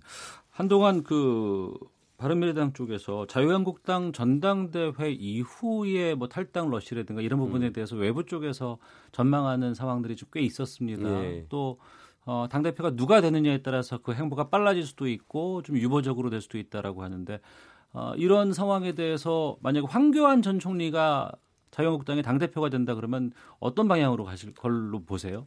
그렇게 되면 아까 말씀드린 대로 어떻게 보면 박근혜 대통령의 제 2기나 마찬가지로 평가받을 것이고 예. 어떻게 보면은 바른미래당에 지금 함께 하실 분들이 뭐 자유한국당으로 갈 이제 명분도 없고 음. 이유도 없어지는 거죠. 그러니까 네. 보수를 개혁하겠다라고 생각하시는 분들이 탈당해서 지금 함께 하고 계시는데 뭐 그분들이 다시 그 원점 회귀한 그 수구 정당에 갈 명분이 없을 거라고 생각합니다. 네. 어, 민주당 입장에서는 황교안 전 총리 이번 입당은 어떻게 평가하세요? 만약에 어, 좀 예상하셨던 상황이었는지. 아무래도 어, 황교안 전 국무총리가 입당할 것은 오래전부터 어, 그런 저 뉘앙스가 풍겼잖아요. 예. 어, 그래서 뭐 그렇게 될 거다 이렇게 예상을 했습니다. 그런데 그 부분에 대한 국민적 평가 또 그 그 자유한국당의 당원들의 평가가 어떨지에 네. 대해서는 좀 더 두고 봐야겠죠. 그런데 음. 그 당 대표 선출의 그 투표권을 보니까 당원이 70%또 일반 국민인가요? 네, 뭐 여론조사라든가 다른, 뭐. 예, 여론조사 아, 등이 네. 나머지 30%여서 당원들의 의사가 절대적으로 반영이 되는 구조라 그 당이 현재의 어 뭐랄까 이 어, 떻게 하려고 하는지를 이, 이 이번 기회에 네. 바라볼 수 있는 좋은 바로미터가 아닐까 그렇게 음, 예상을 합니다. 네. 오태훈의 시사본부 더불어민주당의 김성환 의원, 바른미래당의 최의배 최이배 의원과 함께 정치와투 어, 진행하고 있는데요. 헤드라인 뉴스 듣고 잠시 뒤에 계속해서 말씀 나누도록 하겠습니다. 앞으로 매년 1월마다 국민연금 수급액이 인상됩니다. 국민연금 인상 시기가 조정됨에 따라 국민연금 수급자 452만 명은 이달부터 지난해 물가 변동률 1.5%가 반영돼 기본 연금액이 월 평균 5,690원 오릅니다. 소득 하위 20%의 저소득 기초연금 수급자 약 150만 명의 기준 연금액이 4월부터 30만 원으로 오릅니다. 아랍에미리트를 방문한 성인모 산업통상자원부 장관이 UAE 정부 측과 사우디아라비아 등 제3국 원전 진출에 협력하기로 합의했습니다. 한국 도요타 측이 안전 보강제가 부착된 미국 판매 차량이 안전 우수 차량에 선정된 사실을 홍보하면서 국내 판매 차량에는 보강제가 없다는 사실을 숨겨온 것으로 드러났습니다. 피고인에게 불리한 자료를 제출한 재판 방청객에게 재판장이 주제 넘는 짓이라고 말한 것은 인격 침해에 해당한다는 국가인권위원회의 판단이 나왔습니다. KB국민은행이 임금 피크 전환 대상자를 대상으로 실시한 희망퇴직에 600명 넘게 신청했습니다. 이는 지난해 임금 피크제 희망퇴직 규모의 1.5배 수준입니다. 지금까지 라디오 정보센터 조진주였습니다. 이어서 기상청의 윤지수 씨입니다. 네, 미세먼지와 날씨 정보입니다. 서울은 한때 미세먼지 농도가 200을 넘을 때가 있었습니다. 헌데 중국 북부 쪽에서 대륙 고기압이 확장을 하면서 차가운 바람이 점차 불고 있습니다. 이 영향을 받아 수치가 조금씩 내려가고 있는데요. 50 이상 줄긴 했지만 여전히 평년 기온을 크게 평년보다 더 높은 수치를 보이면서 전국 대부분 지역 초미세먼지 특보가 발효 중이고요. 또 고농도 미세먼지 비상 저감 조치도 발효되고 있는 상황입니다. 오늘 이 미세먼지 농도는 오후에 중부지방부터 점차 줄 것으로 예상이 됩니다. 하지만 오늘 하루는 계속해서 매우 나쁨 단계를 보이는 곳이 많을 것으로 보이고 내일은 대부분 보통으로 회복되고 일부 강원 영동 지방이나 남해안 지방, 제주도 지방에서는 좋은 단계로까지 호전될 것으로 기대되는 상황입니다. 한편 찬바람이 불면서 눈구름들이 만들어지고 있기 때문에 지금 경기 남부 지역과 충청남도, 충청북도 북부, 일부 강원 영서 지역을 중심으로 눈이 날리거나 빗방울이 떨어지는 곳이 있습니다. 기온이 낮은 일부 강원 영서 지역에서는 1cm 미만으로 눈이 쌓이는 곳도 있겠고요. 대부분 날리는 정도에 그칠 것으로 예상됩니다. 한편 전라도 서해안과 제주도 지방도 늦은 오후부터 내일 새벽 사이에 눈이 날릴 가능성이 있습니다. 밤새 기온은 큰 폭으로 떨어지겠고요. 내일 아침은 철원이 영하 17도, 파주 영하 10 15도, 서울 영하 9도, 부산도 영하 4도 안팎으로 기온이 곤두박질 칠 것으로 보이고 내일 하루 반짝 강추위가 지나가겠습니다. 지금 서울 기온은 영상 0.7도, 습도는 56%입니다. 지금까지 미세먼지와 날씨 정보였습니다. 다음은 이 시각 교통 상황 알아보겠습니다. KBS 교통정보센터의 김민희 씨입니다. 네, 도로 지나기는 수월한 구간이 더 많습니다. 서울 시내 강변북로 일산 쪽으로 원효대교 부근에서는 사고가 있었고요. 또 이 원효대교와 마포대교 사이 1차로에서는 작업이 시작되면서 뒤로 한남대교부터 제속도를 못 내고 있습니다. 반대 구리 쪽으로는 마포대교부터 동작대교 사이로 더디게 지납니다. 고속도로 지나기도 흐름 좋은 구간이 대부분입니다. 다만 청주 영덕간 고속도로는 영덕 쪽으로 수안터널 부근 1차로에서는 사고 복구 작업을 하고 있어서 회인부터 보은 사이로 3km 구간에서 정체입니다. KBS 교통정보센터였습니다.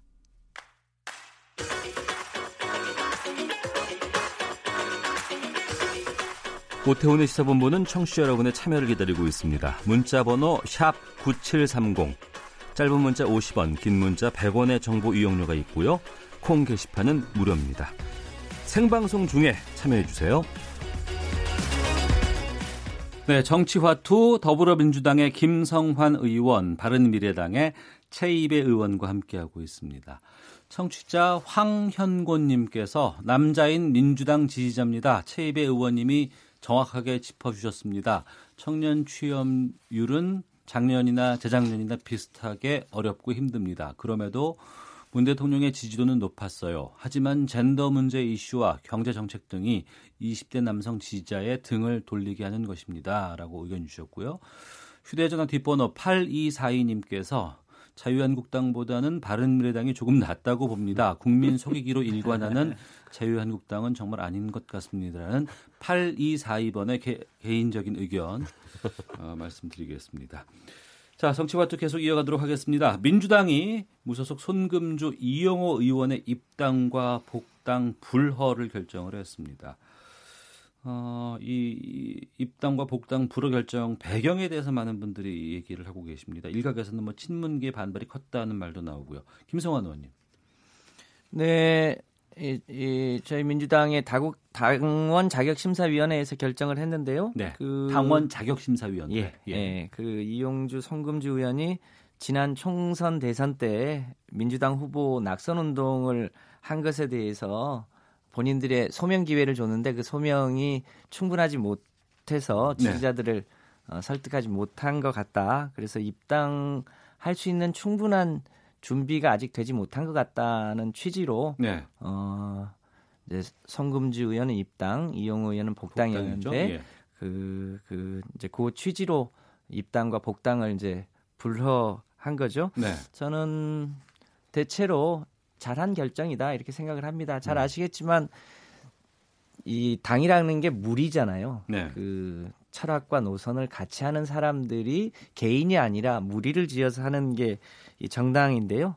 과거에는 이 개인의 이제 당락 유불리에 따라서 쉽게 정당을 옮겨 다녔잖아요. 네, 우리가 네. 흔히 철새 정치라고 했는데 이제 이제 그런 면에서 어, 이번의 결정은 이젠 그 철학과 노선에 따라서 당을 하는 사람들끼리 네. 그 신의, 의리, 어, 노선 이런 걸 좀 잘 지키면서 하자. 혹은 그것을 옮기더라도 충분히 음. 그, 그것에 대한 해명이나 반성이나 사과나 이런 게 좀 전제되고 어, 하는 게 필요하겠다라고 하는 그런 취지의 결정 아닌가 이렇게 생각을 합니다. 네. 손학규 바른미래당 대표가 어제 최고위원 회의에서 손금주 이용호 두 의원의 민주당 입당 불허를 포함해 대한민국 정치 지각 변동의 전조들이 나타났다.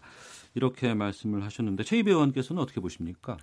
그러니까 이 두 분이 국민의당에 있다가 이제 국민의당이 바른정당과 합당하는 과정에서 이제 무소속으로 남으신 거거든요. 네. 그때 민평당으로도 안 가고 이제 무소속으로 남은데 뭐 이분들의 이제 얘기는 그, 이유는 그거였죠. 결국 지역 주민들 유권자들의 뜻에 따라 나는 무소속으로 간다.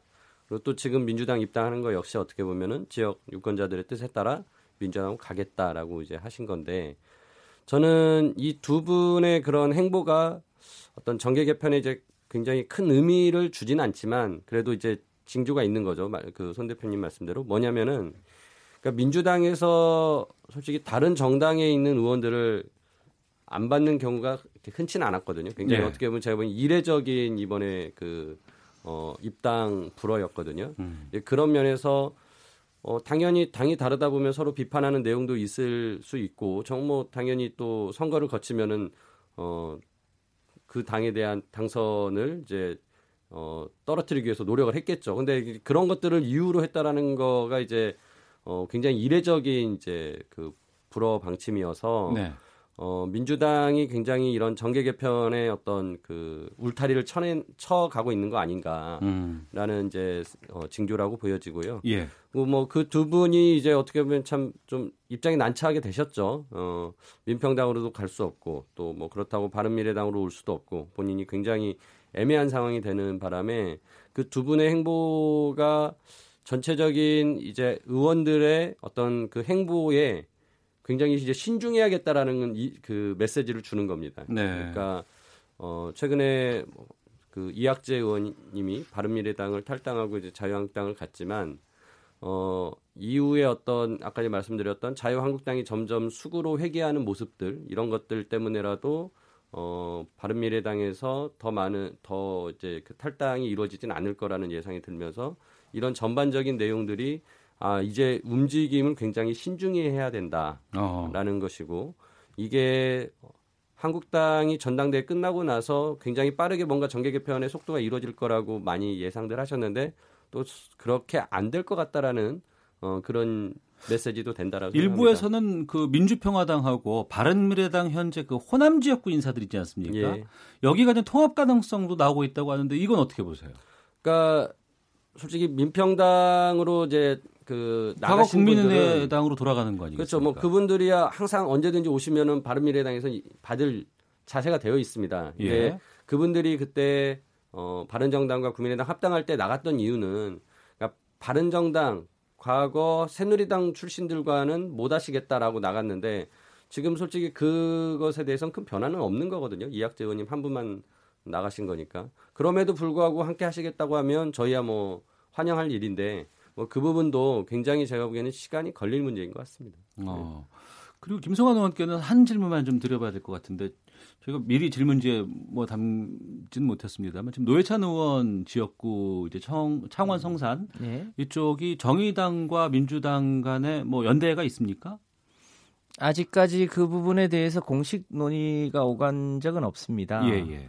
어, 아직 4월 달에 재보궐이기 때문에 예. 아직까지 이제 시, 간이 있고, 있고요. 음. 어, 정당은 그 해당 지역의 주민들로부터 그 정당 혹은 그 정당이 내는 후보에 대한 어, 지지를 통해서 어, 그 지역의 발전이나 전국을 대변하고 있기 때문에 이번에는 우리 당도 후보를 내서 네. 지역 주민들이 어, 누구를 더 지지하는가에 대해서 음. 의견을 들어볼 수 있도록 최선을 다할 예정입니다. 네. 현재 그 지역의 정당 지지도가 여전히 우리 당이 가장 높고 또 어. 우리 당의 후보로서 나오려고 하는 분들도 경쟁력이 있기 때문에 예. 충분히 해볼 만하다 이렇게 아. 생각을 하고 있습니다. 예, 현재 아직까지 뭐 단일화라든가 이런 부분에 대해서는 네 그런 논의가 어, 공식적으로 진행된 바는 없습니다. 알겠습니다. 한 주간의 가장 중요한 정치 현안을 둘러싼 현직 의원들의 허심탄회한 속내를 들어보는 정치화투 더불어민주당의 김성환 의원, 바른미래당의 최이배 의원 두 분과 함께했습니다. 자, 두 분 말씀 고맙습니다. 예, 감사합니다. 감사합니다.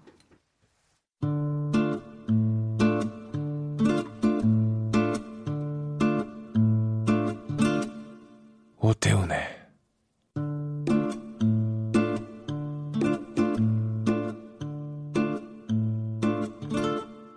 시사본부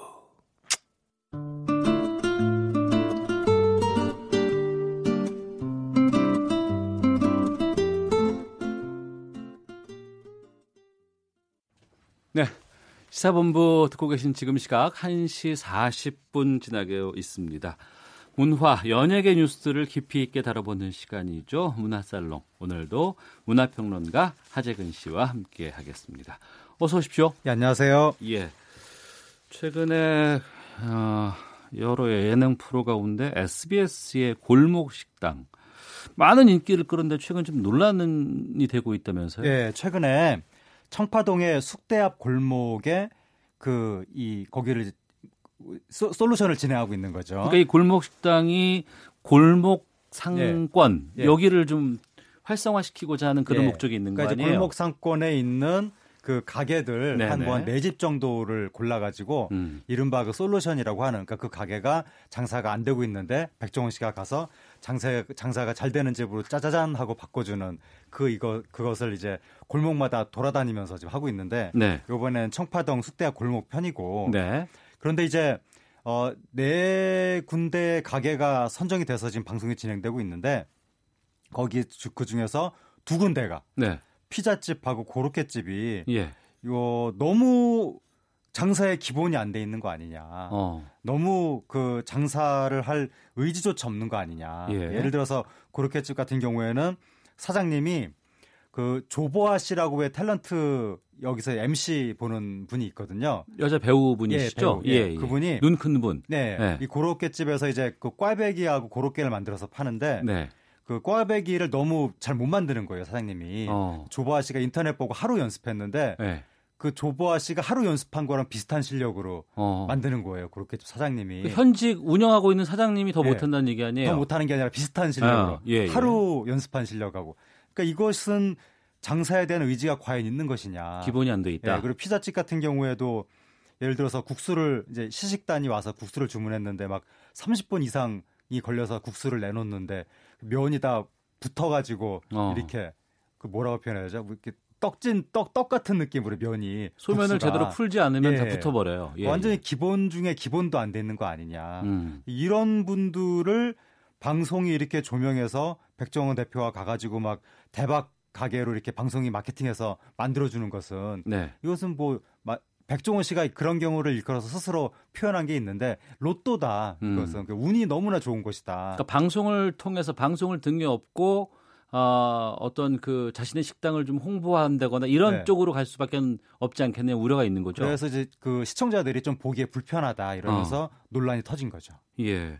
근데 이런 논란들이 이전부터 좀 있었다면서요? 바로 요 전에 이제 포방터 시장편에 홍탕집, 홍탁집, 홍어 탁주? 예, 홍어, 네. 홍 아마 그렇게 추정이 되는데 지금은 그 그걸 팔지 않고 닭을 팔고 있습니다만 어쨌든 그 홍탁집이라고 흔히들 이야기하는데 그 집에서 이제 그 아드님이 장사의 의지를 굉장히 안 보이는 거예요. 그래서 어떻게 이럴 수가 있냐라고 해서 정말 엄청난 비난이 쏟아졌었는데 그때 이어서 바로 뒤에 그 청파동 그 숙대야 골목편에서도 똑같은 현상이 벌어지고 있는 거죠. 네.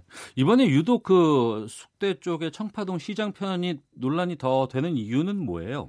그러니까 이게 어 기존에도 이른바 그 욕바지 캐릭터 그 여러 그 가게 사장님들 중에서 유독 너무 이건 좀 부실하다라고 해서 네티즌들의 비난을 한 몸에 받는 아. 그런 분들은 있었지만 예. 그래도 그분들은 장사에 최소한 의지는 있었다. 예. 그리고 홍탁집 같은 경우에는 그 아들이 장사에 의지는 없어 보였지만 그 어머니가 불편한 몸으로 가게를 지키고 있었기 때문에 시청자 입장에서도 아 이 가게는 좀 잘 됐으면 좋겠다 어머니가 저렇게 힘들게 일하고 있는데 음. 그런 어떤 감정이입에 어떤 고리가 있었는데 네. 요번에 피자집하고 고로케집 같은 경우에는 전혀 그럴 어떤 고리가 없고 그냥 세상 우습게 보는 좀 경제적으로 여유 있는 그런 분들이 마치 그 취미 삼아 가게 문 가게 열어서 이렇게 하는 것 같은 느낌을 주니까 네. 여태까지의 그 사례하고는 질적으로 다른 어 가장 나쁜 사례 아니냐라고 음. 하면서 지금 이게 그 인터넷에서 몇 주째 어 난립니다. 네. 근데 예능을 너무 다큐로 보는 거 아닌가요? 어 근데 이게 이제 골목식 상권을 살린다는 이름으로 예. 그 전에는 이게 그 이 푸드 트럭 어. 그거 하시는 분들을 살렸거든요. 예, 예. 계속 그런 미담으로 엄청난 찬사를 받고 있는 아. 그러다 보니까 프로그램 자체에 시청자들의 기대가 커진 거죠. 예. 그래서 좀 정말 제대로 쓰- 어, 살려줬으면 하고 시청자가 바랄 만한 음. 그런 분들을 살려주면 좋겠는데 그러니까 사회 약자들이라든가 실력은 있지만 여러 가지 상황 때문에 잘 예. 안 풀리는 자영업자들을 돕고자 하는 그런 것들이 컸는데 예. 어. 그런데 웬 로또 방송이냐 이렇게 돼가지고 이제 많은 분들이 실망했다 예. 그렇게 이야기를 하는 거죠. 예. 어, 0760번님께서 홍탁집 보고 엄마의 마음에 감동받아 참 잘했다 생각했습니다. 라고 의견 주셨는데, 이 골목시장 통해서 백종원 대표의 위상이 상당히 많이 올라갔다면서요? 그렇죠. 그 백종원 대표가 그 전에는 이제 요리 잘하고 말 재밌게 하는 그 뭐 아저씨 이런 네. 정도 느낌의 이미지로 소유진 씨의 남편, 뭐 이런 예, 예. 식으로. 그뭐 백주부 뭐 이런 예, 예, 캐릭터로 예, 굉장히 인기를 끌다가 이 골목 식당에 와서는 드디어 국민 멘토의 반열에 아. 예, 여기 나오는 여러 그 힘든 처지에 놓여 있는 사장님들을 네. 백종원 대표가 다 구제해 주니까 아. 그리고 급기야 포방터 시장편에서는 홍탁집 아들 인성 개조 프로젝트까지 네. 가게 메뉴를 잘 만들어 줄 뿐만 아니라 성격 인- 사람을 아, 아, 이 삶을 살아가는 태도까지 음. 바꿔주는 그런 것까지 하면서 거의 뭐 절대적 지지 네. 이런 위상이 올랐죠. 예. 지난해 국정감사장에도 거의 스타로 네. 자리. 그래서 그 국정감사장도 백종원 대표가 대형 프랜차이즈 사업을 하는 업주기 때문에 네. 국정감사장에서는 그때 골목 식당 명세 자영업자 이런 분들 관련된 주제였었잖아요. 네. 그래서 백종원 대표를 왜 부르나 저는 개인적으로 매우 이상하게 느꼈는데 그 자리에서도 그 시원한 답변에 많은 분들이 또 박수를 보내기도 했었잖아요. 아, 박수는 보냈죠. 예. 거기에 대해서는 뭐 여러 가지 할 말이 있지만 그건 이제 얘기가 다른 주제니까. 음. 근데 어쨌든 그 국회의원들이 백종원 대표가 하도 인기가 있으니까 네. 백종원 대표의 유명세나 그 지지도를 이용하기 위해서 그런 어떤 정무적인 차원에서 백종원 대표를 부른 것이 아닌가. 음. 어쨌든 국회의원도 찾을 정도로 백종원 대표의 위상은 한껏 올라갔죠. 네. 그런 관심 때문인가요? 이번에 그 백종원 대표의 그 더번 코리아 이 회사가 상장 가능성 점쳐지고 있다면서요? 예, 최근에 프랜차이즈 업계가 조금 힘들다고 알려졌거든요. 예, 예. 이제 경기도 안 좋고 어. 어, 여러 가지 또 프랜차이즈 업계에서 갑질 논란도 있었고 네. 등등등 상황이 안 좋아서 기존에 상장을 계획했던 곳들도 어, 신년 그 2019년도에 상장을 뭐 철회한다. 상황을 더 보겠다. 그런 이야기들이 나오고 있는데 백종원 대표가 하는 더번 코리아 같은 경우에는 혹시 예정대로 계속 상장을 할지도 모르겠다. 네. 이런 이야기가 나오면서 만약 상장을 성공하게 된다면 그것은 역시 방송에서 쌓, 쌓여진 어, 백종원 대표의 인지도 때문 아니겠느냐. 뭐 음. 이런 이야기가 그 증권사 관계자들한테서 네. 나오고 있습니다. 이 프랜차이즈 업계가 이 상장하는 경우가 흔한 일이에요? 그렇죠. 예. 어. 그러니까 기업이 커지면 당연히 상장을 하는데 예. 근데 이제 최근 들어서는 그 이 그러니까 완전히 흔한 일이라기보다 음. 크게 성공하면 보통 상장을 하죠. 예. 네, 근데 이제 최근 들어서는 그 경기가 너무 안 좋아지고 또 프랜차이즈 업계에 여러 가지 좀 부침이 심한 문제가 생기고 네. 그래서 상장을 연기하는 흐름도 나타나는데 또 일각에서는 차라리 상장 안 하는 게 더 좋지 않느냐. 아. 왜냐하면 상장을 하게 되면 주주 가치 경영을 하게 되거든요.